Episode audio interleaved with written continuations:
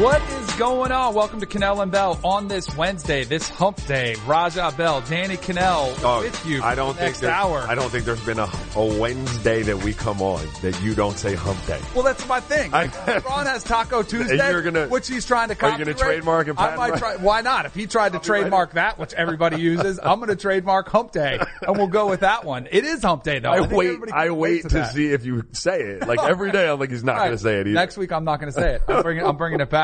On that one. All right, we have a ton of stuff that we have to get to.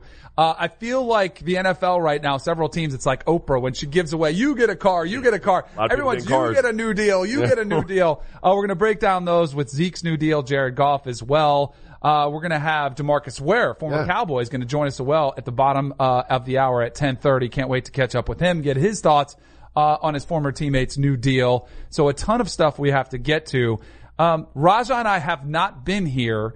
Uh, we were off. The office where we do our show here in South Florida has been closed due to Hurricane Dorian. So we have been, uh, taking care of our families, making sure our homes are boarded yeah. up. Uh, kids are off from school. It has been a little bit crazy. And obviously, uh, thoughts and prayers to everyone in the Bahamas and the islands who were greatly impacted. Some of the uh, pictures that came out of there were really yeah, scary. And our thoughts to them. I don't know about you, but we took a lot of our stuff that we had gotten as supplies in case we lost it and actually taken them to some of the, um, uh, like churches, whatever, yeah. uh, you know, community service groups that are going to actually take those over to the Bahamas because yep. they're in desperate need of some of that right now. But it also, It is, thankfully, we didn't get it as bad, anywhere near as bad as what they were predicting, but it does kind of provide for some crazy, um, stories. Like, you had an interesting experience oh, this weekend. Man, we hit the, we hit the bricks because it was supposed to be a, a yeah. relative direct hit to, like, you know, uh, Palm Beach, which would have put us in harm's way. So we got in an R V, my whole family, my mom and dad, and we made it up the coast. So we were going to New York to just ride it out. I, I was through Andrew. I didn't want any part of that. Um, so then, I don't know, was it Saturday morning? We realized that the storm had kind of veered north. So then we doubled back, came all the way down, because now you're in harm's way if you're, you're up that way, right? Yeah. The problem with us was everyone was scrambling for gas and everyone was trying to get somewhere. So we couldn't let the R V get under like half a tank. Right. In case you had to go search for gas. So we were stopping like every two and a half hours trying to fuel, fuel up. But it, it all worked out and luckily we did not get hit. So. Yeah. It's, a, it's such a weird situation. And when this was all playing out last week, gas station lines were like an hour. Costco yeah, lines an hour. Uh, and I, people, I don't know if you're not from the state or at least the East Coast where hurricanes have become more normal. You don't realize how crazy. It's kind of like end of time type stuff. Listen, when you see people panicking and but getting very, um, you know, protective of their space oh, in line. You see fights breaking out. You see out. the worst in people you around. Really like, do. And not to turn this into a hurricane thing, but like in Andrew, I lived where it hit, like yeah. down in Perrine. Um, it looked like a bomb hit. Like it was the best way to describe it. A bomb had hit. And you were without power for a month. At least we were. The National Guard was brought in to, you know, enforce a, uh, a, a curfew where you couldn't get in or out. You had to be in your house. You know, people were getting killed for possessions, for yeah. food, for water. So, you know, that's why I choose to leave, like, because you really do see the worst in people. And, and I mean, look, I'm not judging. Like, it is catastrophic when it hits you. Yeah. Look at the Bahamas, you know? I, um, took the last minute approach and my wife was getting a little bit ner- nervous. So I took it on myself. I was like, all right, you know what I'm going to do? I'm going to buy us plane tickets just in case. Yeah, correct. And we'll kind of keep an eye on this and then I'll cancel them. The airlines are pretty open with cancellation policies during this time. So I looked and they weren't that expensive. So I was like, oh, okay, this isn't that bad. So I booked tickets, plane tickets for my family to go up to New York on Sunday. There you go. I was traveling, covering a game. So I got back Saturday night and I was like, all right, we'll keep an eye on this. So Saturday, I bought the tickets and I was like, I'll just cancel them. Saturday was when you realized that most people said, oh, this thing isn't going to come as bad as we thought. So I call the airline and I'm like, all right, well, I bought this ticket to get my family out of here. I'm going to go ahead and cancel it now. And the lady's like, well, she's like, I don't see a reservation. And I said, yeah, I gave her the confirmation code. And she's like, oh, that's for next weekend. So thankfully, I would have been in such big trouble. Like, we would have been stuck in bumper to bumper traffic getting out of here. I thought I was going to be the hero. Yeah. Thankfully, the thing didn't go by and they still did let me cancel it, uh, even though, but I was like, oh man, what a boneheaded move. Didn't even realize it was the wrong weekend I was getting tickets out of here for. But again, just to reiterate, all the people in the Bahamas, uh, take your time, go donate to help them, yeah. whatever it is, money, um, water, everything they're in need of right now, as that place is absolutely devastated. Uh, so we'll keep an eye on them, uh, for sure. All right, let's move on to some of the meat, uh, of the show. Yep. The biggest news that has taken place is Ezekiel Elliott getting a new deal. I am not shocked by this at all. Mm-hmm. All we've talked a lot about Jerry Jones and Zeke and his camp and the rumors and the back and forth. And it's been exactly that. It's been posturing throughout a negotiation of each side trying to put their, you know, game face on and play hardball. Ultimately, I do think Zeke won because he did have a pretty strong leg to stand on, saying, all right, I'm not going to play. And Jerry caved to him, uh, getting that big contract extension. It is now an eight year contract worth one hundred three million dollars after you total everything up with the extension. It runs through twenty twenty-six and it's around fifty million dollars guaranteed, which would set a new landmark for a running back. five million dollars more than Todd Gurley's, which he got. Look, I'm not really going to get into like, like I, I'm not into who won the trade necessarily, but the deal, the new, the, the new deal. I mean, yeah. the tr- deal. Sorry, yeah. But if I were getting into who, I mean, it's clearly Zeke, right? I mean, you were two years out on a deal. Yep. Right, and and so most people would say it's not the most leverageable position to be in in the first place, uh, but because of the way they're built and what he does and who he is, he he he had some, and so he wielded it. Um, it's also a win for running backs. You know, they're trying to devalue that position or at least making an effort to kind of, you know, scale back what they're paying some of them. The Todd Gurley deal was regarded as a terrible deal in, in, in, in some aspects, and people are trying to reel that back in. And so not taking less than Todd Gurley got was a big, a big thing for not only Zeke, but for running backs in general. Um, so I think this is a win all the way around for Ezekiel Elliott. And, and also, um, the cow, you know, the Cowboys have a chance, have a window. And we talk about these windows of opportunity and having to be healthy, A, when you're in them, and you have to have some things go right for you. Don't shoot yourself in the foot while you're in your window, you know, by not, by not signing a guy. I don't know how far apart they were originally, but if you can make that work and you're that team and you got the window, go ahead and make it work. All along, Jerry and, uh, Stephen Jones were pretty upfront. Initially it was, we're going to make him a top five running back. Right. And then it was, all right, we're going to make him a top three running back. And ultimately he does set this new landmark record. I will say this. The ninety looks great. We just had that thing up there with Adrian Peterson was at eighty-six and it's the new high total. Mm-hmm. That is the fake number. Right. It is fifty million guaranteed, which is the only thing that Zeke is fully guaranteed for. On the back end of this deal, the last forty million of it, they'll be able to get out of it if they have to. Sure. That's where it gets a little bit dicey for the Cowboys. They're handing out money to Jalen Smith, the linebacker. They just restructured their tackle, La'el Collins, yesterday, which was really probably more of a cap space maneuvering things. I did see it created, I think, six or seven million dollars, uh, for the salary cap. Um, at some point though, I'm looking at this team and Jerry Jones is ch- cutting checks. And the big question I have is, what does this mean for the other two guys that are still sitting there, probably with their hand out, and Dak Prescott, the quarterback, and Amari Cooper, the wide receiver, who have to be thinking, all right, they made, they caved on this one. Are they going to cave on me? And I think it's a, it's a, a worthwhile question. If I'm Dak Prescott, I'm probably calling my agent saying, all right, where, when's my deal? They're going to cave on one of them. Yeah. The other ones, I, listen, if I was Amari Cooper, I'd be a little worried. Yeah. I'm just going to be honest with you, because yep. if you got to pick between a wide receiver and a quarterback, and you're going with the quarterback, right? Um, if I'm Dak Prescott, you ever seen Goodfellas? Yeah. Where they were, you know, he was like, now you got my money. Well, when I come asking for this, it's F you pay me, F yes. you pay me. Like, that's my approach if I'm Dak Prescott. I've been good. I've been a good soldier through this whole thing, right? I watched Ezekiel Elliott to some degree make a mess of it. I kind of stayed away from the team, wasn't a good soldier. I've done everything right. When it comes time to my deal, I don't want to hear anything. No. And a word. Right. Like, let's get this done. Right. Um, I agree with you. I think Amari Cooper probably is going to be the odd man out. They've said all along, uh, that they want to keep all three. Yeah. They want to keep all three of them happy. I just, now they may again, keep there's a salary him, cap issue. Like, but I don't you're not know, breaking the bank if you're, I don't think they can either. You're not setting a new, a new, uh, market. And ultimately, I think Dak would be more willing to play for a little bit less. I'm not saying take a dress. I'm saying twenty million, but I'm saying thirty million, which uh-huh. is probably the going rate. I know there was some rumors, some speculation that he was asking for forty million. I don't believe those. I think that's the Cowboys putting that out there. I think Dak, if he's smart, will take the thirty million and he'll say, just give me a, a sure thing, a guarantee. Give me my market value. And my market I, value is now, uh, Jared Goff just got four years, one hundred thirty-four million dollars, one hundred ten guaranteed. That's my market. So I, but see here, that's where I don't think Dak gets that greedy. And I, greedy's the wrong term to use, but I don't think he's going to try to break the bank. And I think, he, I don't think he will. I maybe that's just me looking well, at him. May, maybe he won't. I, Jerry and them, you guys need to start like a little like prayer session together, you and Jerry and, and Steven, uh, but Why not? I mean, would be my question. Why not? Because I think as the quarterback, who I think you have to have enough self-awareness right. to realize you're not. Jared Goff was in the Super Bowl last year. I don't care. I, I, but a, it does matter. Carson Wentz was an M V P candidate. Dak has not been in either one of those conversations. I think Dak is good. Two years ago, we were wondering whether Jared Goff was a flop. Well, it was a bust as a number one. That is true. Like, he had a disastrous, terrible season. A disastrous. The Sean McVay like tree, like people are getting hired left and right because of Sean McVay's perceived brilliance as a as a play caller.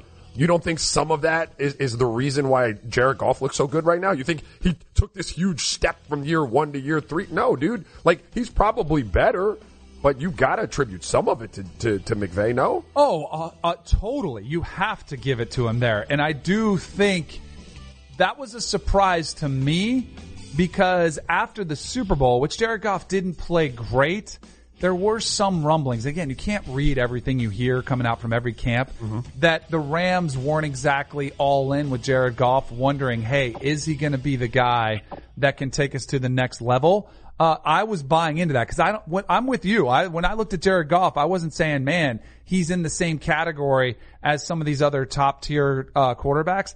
But when you saw Carson Wentz and they were picked one and two in that draft, yeah. um, when you saw him get that money, it was kind of like, all right, that did set the bar. And this is the thing that bothers me with Dak.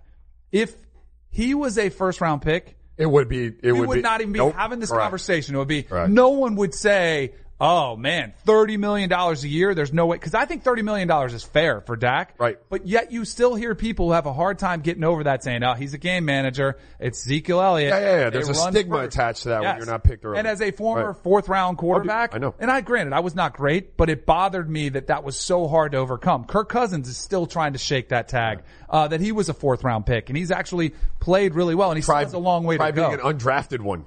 right. No, my whole career, I look around, I'd be like, they made me play for five, six years. Yeah, to they prove made me it. prove it over and over. And I always said, like, with with a player like coming out undrafted or or probably later rounds for N F L teams, you had to constantly prove to them that you were worthy of that money. For someone who was a first round pick or had this hype attached to him, you almost had to prove to them that you couldn't do it. Do you understand what I'm saying? They were going to give you every benefit of the doubt when it came time to throw some money at you until you unequivocally proved, okay, he's just not going to be good enough.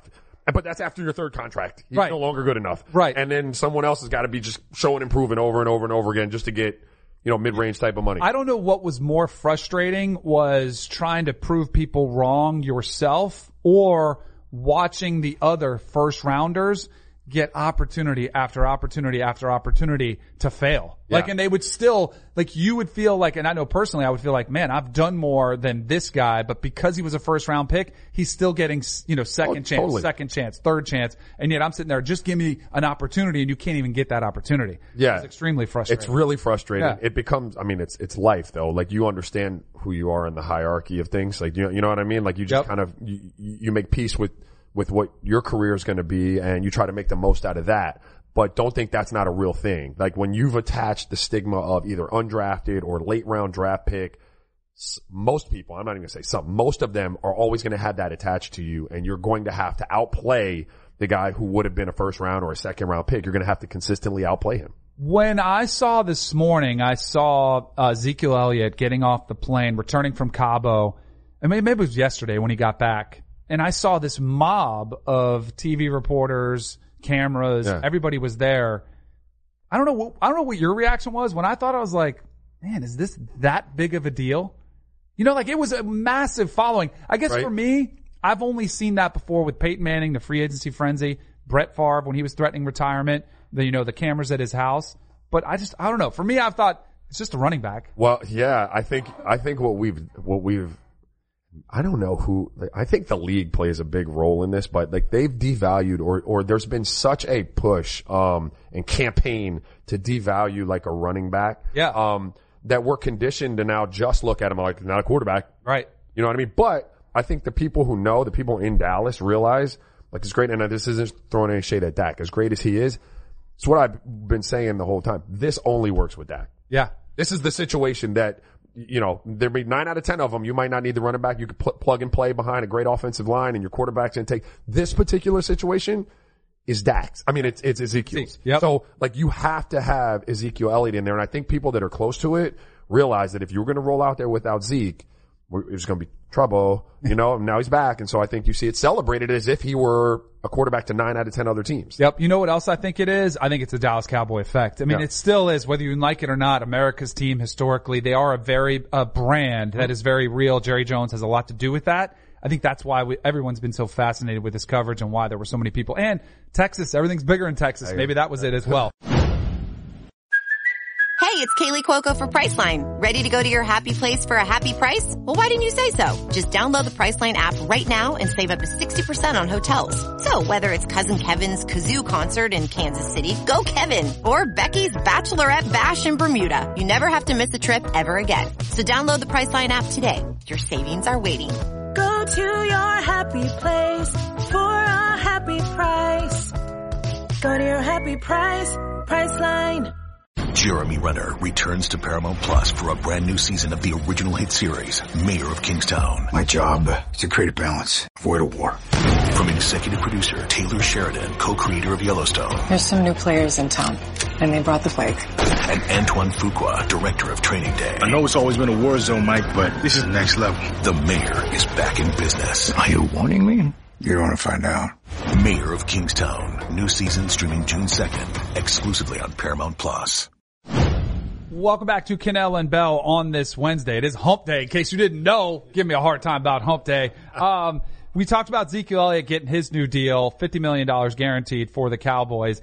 I would say that. Oh, it's was, too much money. Oh, it's too much. I would say that. fifty million dollars. That wasn't surprising. Oh, give me the next one. At all. That was not surprising to me at all. Yeah. The shocker of the day was Jared Goff getting his new deal because, hey, they didn't have to do it this soon. Right. Uh, they could have waited it out a little bit more to see how he backed up that Super Bowl, uh, run that they made last year, coming up that game short. I was still surprised that they were able to go all in with Jared Goff, a team, uh, a quarterback to me who is still making strides. And I don't know if he's that elite level or worthy of this type of money because I think a lot of the success is attributed to Sean McVay. Look at the, look at the trend we had. Every single team in the N F L that needed a coach was looking for somebody from the Sean McVay tree. Correct. There is a reason behind that. He is an excellent play caller, and I think one of the biggest beneficiaries of that is Jared Goff. And yet they're saying, all right, well, we're going to make him one of the highest paid contracts in N F L history, guaranteed money, when I would have said, you know what, why don't you wait one more year and see how he does? Because I think there's going to be a drop-off for the Rams this year. Right. Um I agree with most of what you said. Pretty much all of what you said. I agree right. with what you said. Um, th- this one isn't, I'm going to attack it from another angle. Like, I- I've got no problem with you giving Jared Goff this money. Uh, if you deem him the quarterback that's going to take your franchise, uh, to where it wants to go moving forward, boom, give him the money. He's the next guy up. Um, the, you know, the, uh, Russell Wilsons and then the Carson, Carson Wentz deals, like, he's the next man up. He sets the market again, right? That's what happens. Why, and I'm just going to take it back to running backs, why is it an acceptable thing for a quarterback that we can all agree, right, is not as good as Russell Wilson, right? Like, we can agree on that.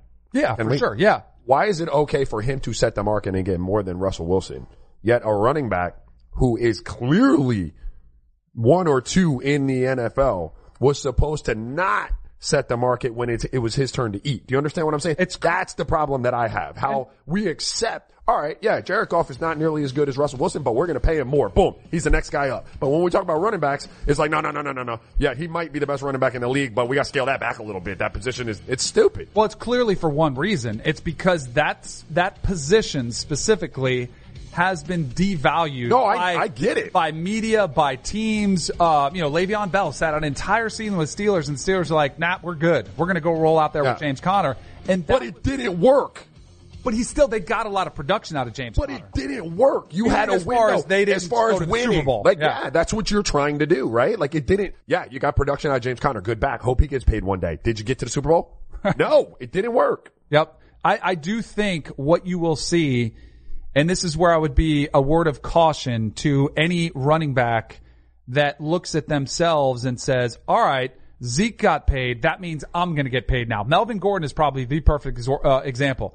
Uh, his negotiation not going quite as successfully yeah, no. so far as Ezekiel Elliott's because he's playing with a most likely Hall of Fame quarterback in Phillip Rivers. Ezekiel Elliott was in the perfect spot to hold some leverage. And I think that's why the Steelers weren't willing to budge on Le'Veon Bell. They were like, hey, we're good. We have Antonio Brown and Ben Roethlisberger. We don't need you. Yeah. The Cowboys were in a unique spot yes. to look at Zeke and say, hmm, we do not want to risk to see what this is like without Zeke. You know who could be in that spot in a couple of years? Who? Saquon Barkley. Yeah. Like you have to, I mean, look. You know, he could, absolutely. Oh, you're talking about the preeminent backs. You're yeah. talking about the, like, top three backs in the league. Right. right. Like, those are the ones that would set the market. I agree with you. Not every back should be looking at that, thinking you're going to step up to the plate and knock out, knock a home run out. Um, quarterback's a little different though, because Jared, I mean, Jared Goff, in the hierarchy of quarterbacks in the N F L, what you put him average?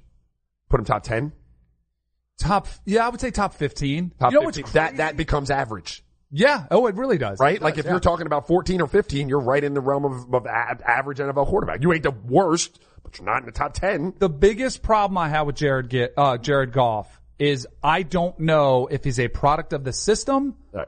or if he's an elite quarterback. And I think that's a very fair question. Yeah. Like what would you do if you plugged Dak Prescott into that system right. and played and had him with Sean McVay and some of the weapons that he had. Right, right, right. Is it going to be that much different? Maybe, but I don't, I think, I still think you'd see a lot of quarterbacks you could plug into that system with some of the schemes that Sean McVay runs, getting guys open, taking some of that workload off your shoulders, running the football successfully.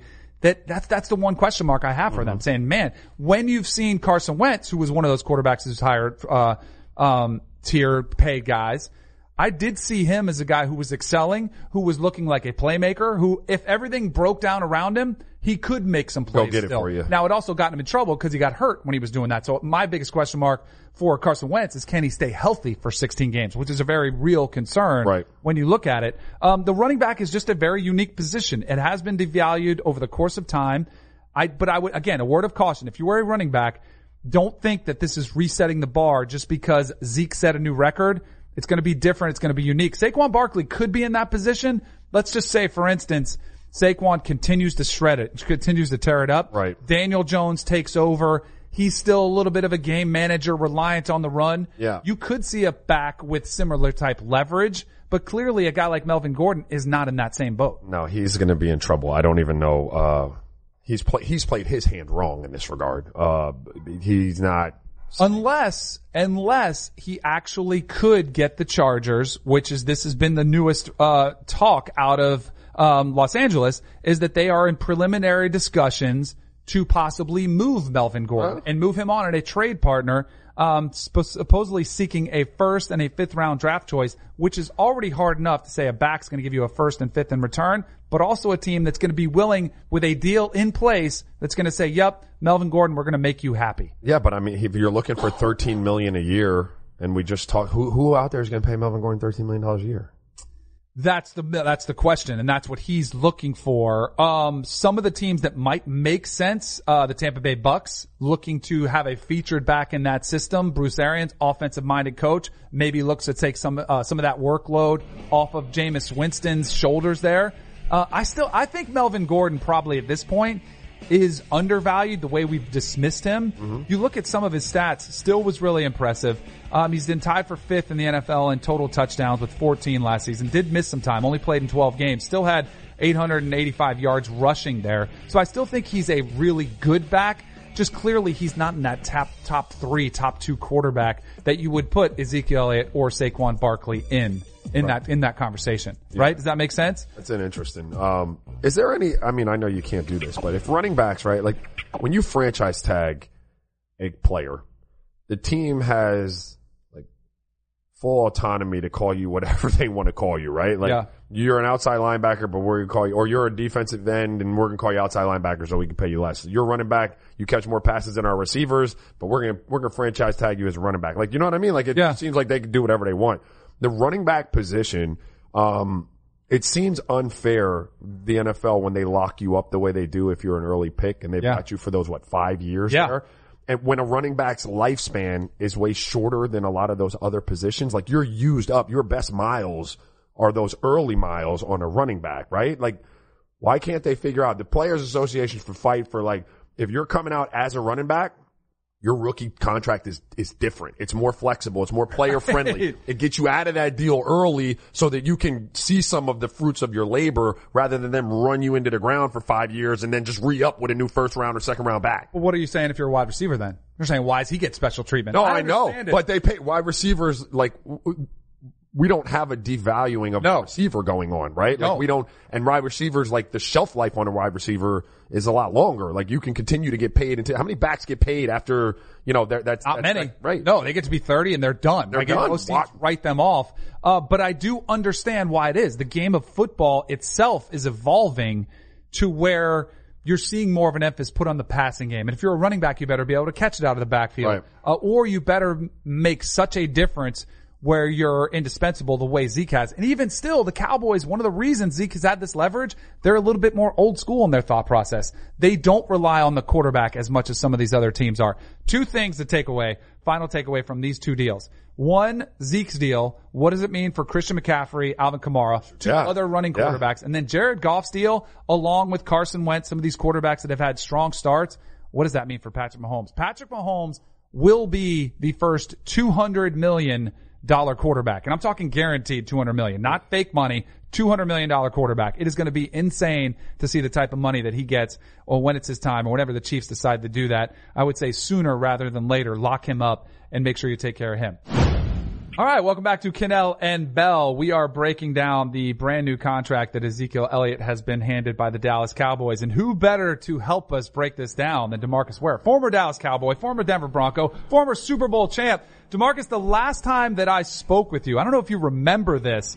You were, I think you were on the Cowboys at the time. I was calling a college football game, F I U oh. versus Troy, your alma mater. Oh. You actually called into us via the phone during the game and helped us break it down. It was awesome. So that was the last time I spoke with you, but it's good to catch up with you. You're here on behalf of Snickers, and I gotta say, man, they got some serious swag they got you dripped in. What do you, what do you got there rocking from Snickers? You know, the thing is, man, I'm here, like, really rewarding the N F L's most hungriest fan, but also player. And I'm the first person to do it. And we're going to reward them with the drip. This is what we call it in the N F L. Right? Hey. You see this right here. Yep. This hey. is an amazing chain. And this is a great opportunity for not just rewarding the players for their performance on the field, but also opportunity for their off the field accolades from maybe their charity stuff that they're doing. But the fans can get involved. Like, they can go to Sneakers and look at any of their social stuff, get involved. And I feel like this right here is like the Flat Stanley, the new Flat Stanley. There's a yep. story that comes with this every single. So I'm the first player that gives it away, but then that player gets to go give it to another player, and there's going to be a story with it. But they can go to uh, hashtag Snickers chain and follow the story. And uh the value of this chain for the last person that wins it, not the last person that wins it, but the one that's nominated at the end by the fans and the, everybody else that votes. Um, They, the value of this chain gets to be given to their charity of their choice. And that's what's the reason why I really enjoy getting involved with this, because it's not just performing on the field, but now you actually get to see the players do some things very important and great off the field, do some charity work, and uh, it's a great opportunity. I love it, man. So definitely make sure our listeners check that out. The Snickers chain. Love it. Thing is awesome too. Uh, very cool. Uh, look like there's some serious drip. It's got some uh, real weight. You, yeah, yeah, you, yeah, you, yeah, you, line, can, right? You can tell. That's quality stuff right there. All right. We were talking about it during the break just before you came on. Your initial reaction when you heard, uh, Dallas Cowboy Ezekiel Elliott getting this brand new six year, ninety million extension, fifty million of it guaranteed. Your reaction was what? My first reaction was, whew. Okay, we got Zeke back, right? Just a sigh of relief. We got Zeke back, going to be able to help Dak out. And then there was a expression of, what? What kind of contracts are they giving out? Because they're giving out big contracts when you start looking at Goff, right? We just I heard y'all talking about Goff earlier. You're talking about the running back contracts now. They're getting, to me, where they need to be. Because the thing is, we're talking about these guaranteed contracts in N F L forever, even when I played and the guys before me, and now they're starting to get those big guaranteed contracts that they deserve. Let me ask you a question, because you just kind of touched on feeling like uh they, they deserve those. What do you think the Zeke deal does for the running back position and the health of the contracts that will be given to running backs? It has been a position recently. Um, there's been a, a devaluing of the position, but he sets the bar with a with a new – I mean, uh, record amount for guaranteed money for running backs. Do you see that going forward, or do you think there'll be a continued uh devaluing of the position? I think there's not going to be a continued devaluing of the position, because when you sit back and think about how important Zeke is to an offense, or a running back like, you know, Kamara or a Todd Gurley, just to name a few, those guys, if they're handling the balls four hundred times a season, right, thirty-six percent of the whole offense are running through these guys, right? And think about the, the bruising they go through every single game. They get hit every, every, every play. So I think that these guys are deserving of those contracts, and I feel like it's going to start escalating. They're going to start seeing the value of guys. You know the quarterbacks are going to get paid. You know, like the, the prime touchdown guys or the wide receivers are going to get paid, and the defensive ends or outside linebackers that rush the passer are going to get paid. But what about the, the guys that get the ball all the time, which is the running back? And I feel like this right here is a great thing, that it's like that milestone setter, and it's going to keep incrementally going up from there. One of the things I thought was pretty interesting was not that long ago, Jerry Jones was given a press conference, and he was talking about trying to keep everybody happy. And he gave you as a specific example. He said, man, I can't keep everybody happy. He said, when I lost DeMarcus Ware, it was one that hurt, and I didn't have the money to pay him. I was curious to hear your thoughts and your response to that when you ended up going to Denver because the Cowboys couldn't keep you around. And the thing is, that's one thing that Jerry does very, very well, is he explained to the player, to me, when I was at the time released by him, the reason why. And the reason why I couldn't manipulate the salary cap to get you to be a, to stay with the Dallas Cowboys for three years, because it, it was business. You know, you can't sometimes let one player, you know, just eat off the table and take away from everybody else. And that would have happened if I played. But an owner going back, what, almost five years later, and saying that I didn't want to lose a DeMarcus Ware, that actually made me feel really good, because I still have that same connection with the same Dallas, with this Dallas Cowboy organization and Jerry Jones. They are an awesome organization. For him saying that I made a mistake, or oh, that that was big for me, and uh, and we're we're like this, so we're good. Every, uh, I wouldn't say every, but most players I've talked to that have played on the Cowboys under Jerry Jones have always talked very similar to the way you're describing him. But I'm curious, like you said, you had conversation with him, because before, when my contract was up, um, and probably only had one time when I was starting for the Giants, it was my agent was talking to the uh, front office. I never got involved in a any kind of one-on-one discussion with a G M or an owner, but your experience was a little bit different. With Jerry, he actually will take the time to talk about some of the numbers and the dynamics that are unfolding in a negotiation. And the thing is, like, with, I mean, with Pat Dye Junior, um, what he did first is get all the contract constituencies right. And then Jerry Jones sits down with you as a player, and there aren't any, there's not anybody else in the room. It's you, him, the little candle that's lit right there with a little dim light. And he looks at you in your face, and he says, DeMarcus, do you want to sign this six-year, ninety million dollars contract? No smile.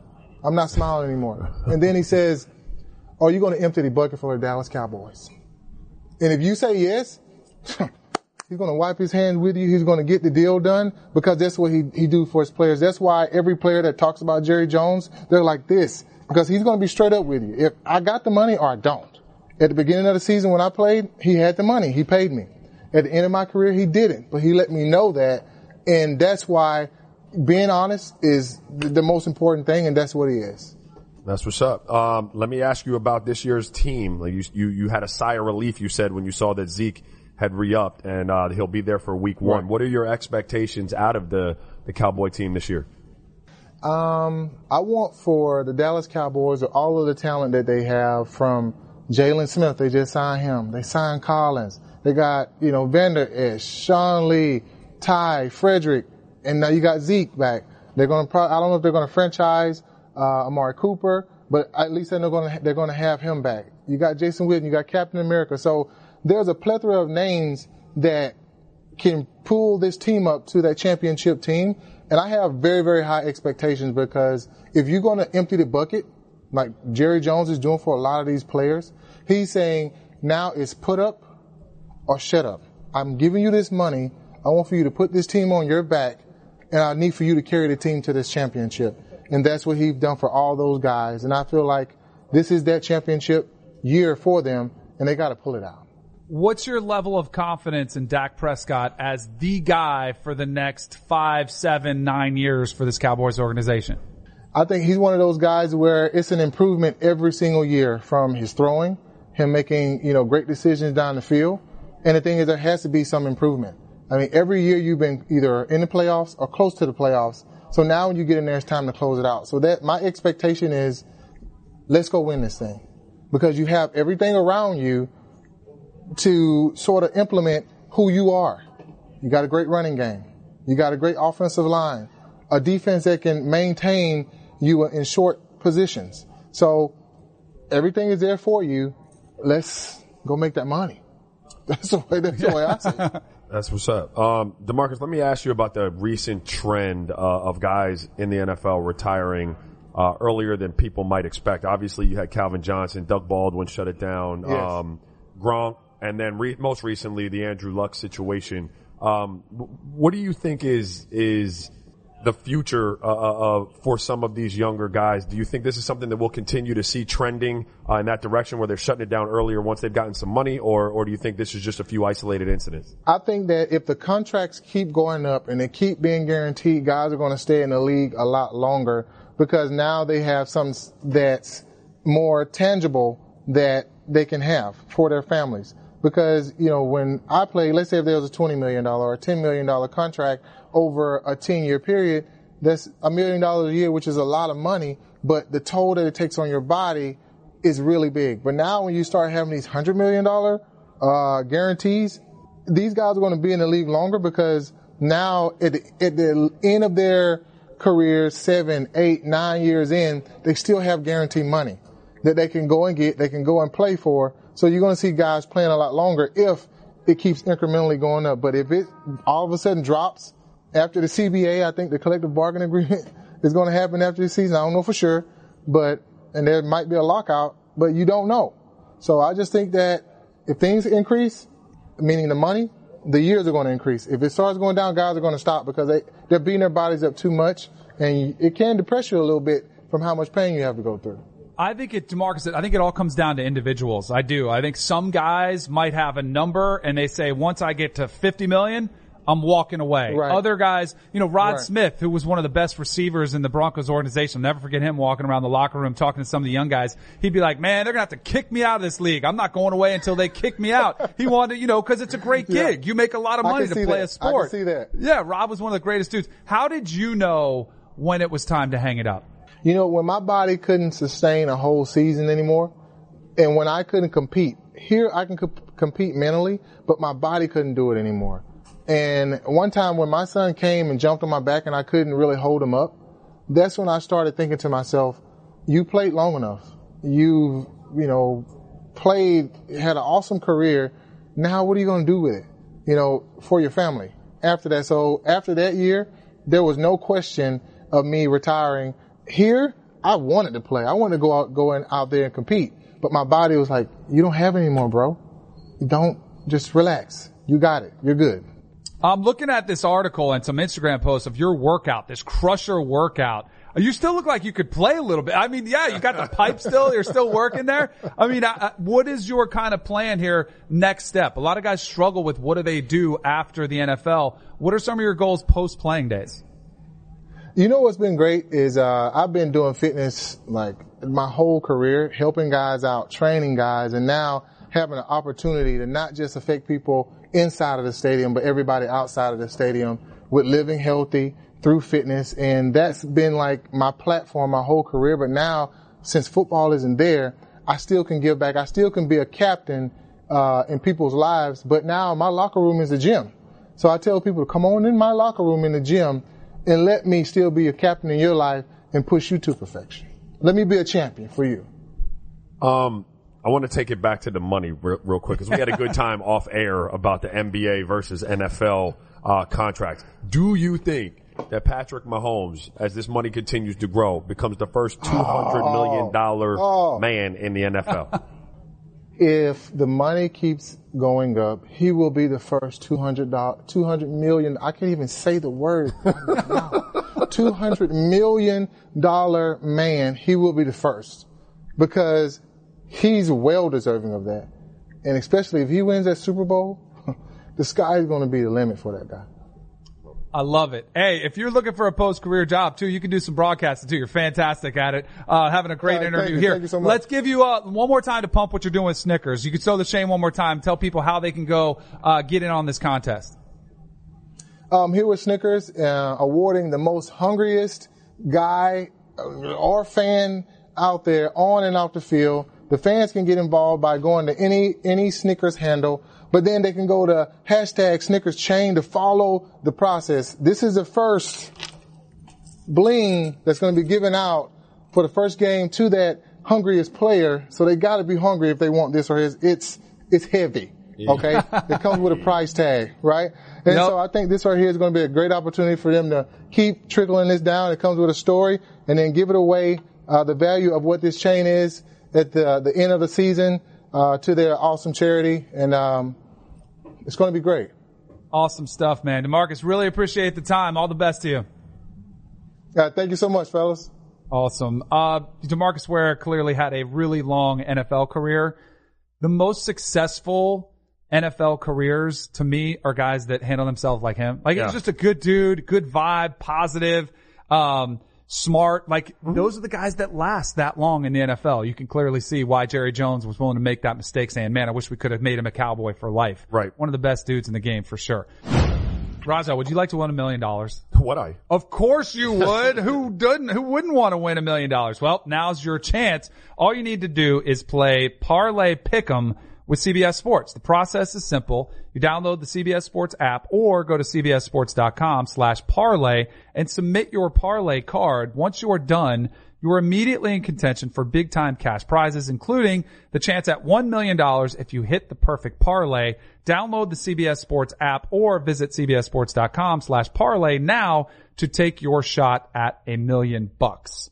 Uh, was just saying here during the break, I'm like, man, I can't believe we haven't talked any college football really, because we have been off due to the hurricane. We weren't in on Labor Day because of the holiday. Unfortunately, I do think we do need to address uh, the Florida State Seminoles. We're going to need to address that. Um, you uh, Go ahead. What do you want to say first? Go ahead. Joe, I mean, I don't know if Joe can come in. I know he's in Stanford. Yeah. Um, w- what did I say about the game? We were picking games last week. What did I say about it? No, oh, I don't silence, know if radio can, silence. Yeah, I don't know if he has upset those alert is what I said. Yes, you verbatim. Did. Upset yes. alert. You said I was trying to troll you. Yeah, you said I did, and I said, "Nah, I'm just saying." All right, here's what I would say. Uh, when the game got moved, and I'm not making an excuse oh for Florida State fans, when the game got moved from Jacksonville to Tallahassee at noon as opposed to primetime, I was concerned. Correct. There's a- I thought that was a distraction. I thought Florida State would not have any home field advantage, which they didn't, because our fans aren't exactly the greatest. And when you make When all everybody's making ha- hurricane preparations, they have priorities, so they're not going to say, hmm, let me go drive three hours to go watch a football game at noon. That is not an excuse, nonetheless. They blew an eighteen-point lead. That's the definition of an excuse. No, it's not. Like, if you looked in the dictionary under excuse, that's what They blew an eighteen-point lead. They had twenty-three unanswered points. They had every opportunity to win that game, and they couldn't, and they didn't. Um, I think it is a really bad start to Willie Taggart's second year, although I will say this. Florida State fans need to chill the bleep out, okay? Take a step back. This is not the Florida State program that was challenging for national championships every single year in the nineties. This is not the Florida State program under Jimbo Fisher five or six years ago that was in contention to challenge Clemson. This program is still a long way from being back there. I thought a good season this year would be eight wins, maybe nine. I still think that's in play. The people that are calling for Willie Taggart's head and saying we should fire him, what are you going to do? What is your plan? There isn't one. They're all like, I, I've actually heard serious fans say, let's go get Urban Meyer. Like, it's the dumbest thing I've ever heard. Like, like yeah, okay, let's go do that. First of all, we probably can't afford him. Right. Second of all, it's way too early to do this. And th- who knows if he even wants to take that gig? Relax. I get it. It sucks. Nobody wants to lose that game, uh, including myself. Boise State is a pretty good team. That's the thing. Right. It's yeah. not like Tennessee lost to Georgia State. It was right. a two-win team last year. I think Boise State is going to be a group of five, uh, New Year's six team. They might be the best team from the group of five. So I would say let's take a deep breath. Let's see what Florida State does, uh, does against Louisiana Monroe this weekend. They better win by a lot. I'll just tell you that. Um, but let's see how the season plays out. Let's sure. see, let's let this thing run its course before you make a snap decision. What's up, Joey? Oh, I thought he was uh, hopping in there. Uh, yeah, he did chime in there. Dehydration. Yeah, that was a bad look. Well, it's a bad look. Uh, Here's, let me give you the excuses. All right. Go. First yes, of all, you've been doing it all, all segment. No, no, no. Here's where I, here's where I think it was a bad look from Willie Taggart's yeah. standpoint. Don't bring it up. Don't. He brought it up and said, yeah, we have to take a look at that. We weren't prepared. Admitting that makes you look, um, it just makes you look unequipped. Like, that's and I, then all of a sudden I'm trying to defend him saying, no, it's not there. Here's where I will say, this is your excuse. Boise State come into this game for six months. When they've circled this game on the calendar, they've said, man, this is going to be hot. We, no matter, we're going to Jacksonville. It's going to be humid. We're not used to that. So they were hypersensitive to the humidity. I think Florida State took, um, Bro, took it for granted. Practice in that every But you day. Don't practice at noon. That's the practice thing. Noon is different. Day. And I do think they took it for granted, assuming they would be okay.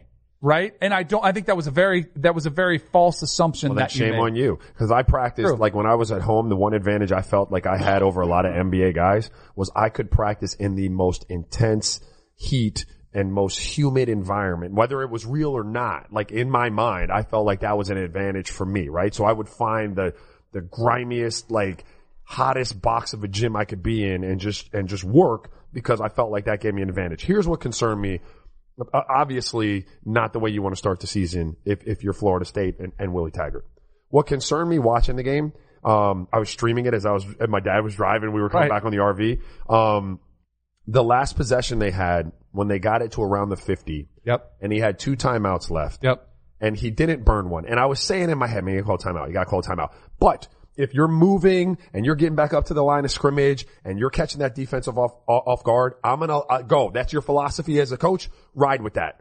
When you had the false start, yeah, right? And now you're backed up and you still got two in your pocket. I'm like, uh-oh. Then you get to fourth down and it's fourth and whatever and you still got the timeouts in your pocket and you didn't burn one to at least that. That I have to question. And even though that's a, you know, friend of the show and all of that, yep. I, I question that one. Absolutely. And I am okay with you. And there was a couple clock management issues last year. The Syracuse games to mind before half. They kind of, they did a similar situation. Could have had some points. Didn't handle it properly. I agree with you. If they don't have that penalty on them, we're not even having this discussion. We, we might no, not be. And maybe they still lose and yeah. maybe we still are. Um, I would agree. There's, uh, criticizing the hydration, criticizing clock management, perfectly fair. I still don't think it's, oh, we gotta fire Willie oh, no, Taggart. No, That's I'm why not, I would yeah. tell fans to chill out a little bit. Right. And we'll see. We'll see how they look against Louisiana Monroe this weekend as a three touchdown favorite. I mentioned Dirk Nowitzki, uh, coming in.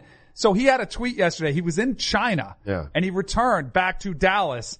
And he tweeted out, I came home from China to all these cameras at the airport, and I thought to myself, man, I still got it.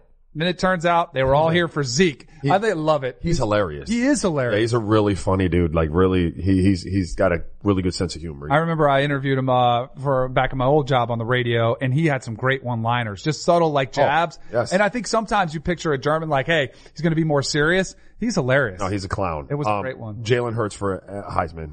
Oh, you're just, going all in. Just saying, bro. All right, you're going all in. Is there early. a chance? Is there a chance? That Jalen Hurts was a highly regarded, like, recruit, yeah, right? Yeah. And just wasn't developed early in his career yeah, at Alabama. Absolutely. Maybe fundamentals, footwork, maybe the right system. Dan Enos came in, brushed him up a little bit. Tua yep. looks great under Dan Enos. Now he goes to another Q B guru. Is there a chance that he is an N F L quarterback after all of this? Could be. Absolutely. Let's see how the season plays out. Yeah. We'll do a little bit more college football all tomorrow because right. we didn't get to do it today. But, uh, that's a wrap for today's show. We'll be back tomorrow. Maybe some college football. And I'm sure maybe there's another contract given up by the Cowboys.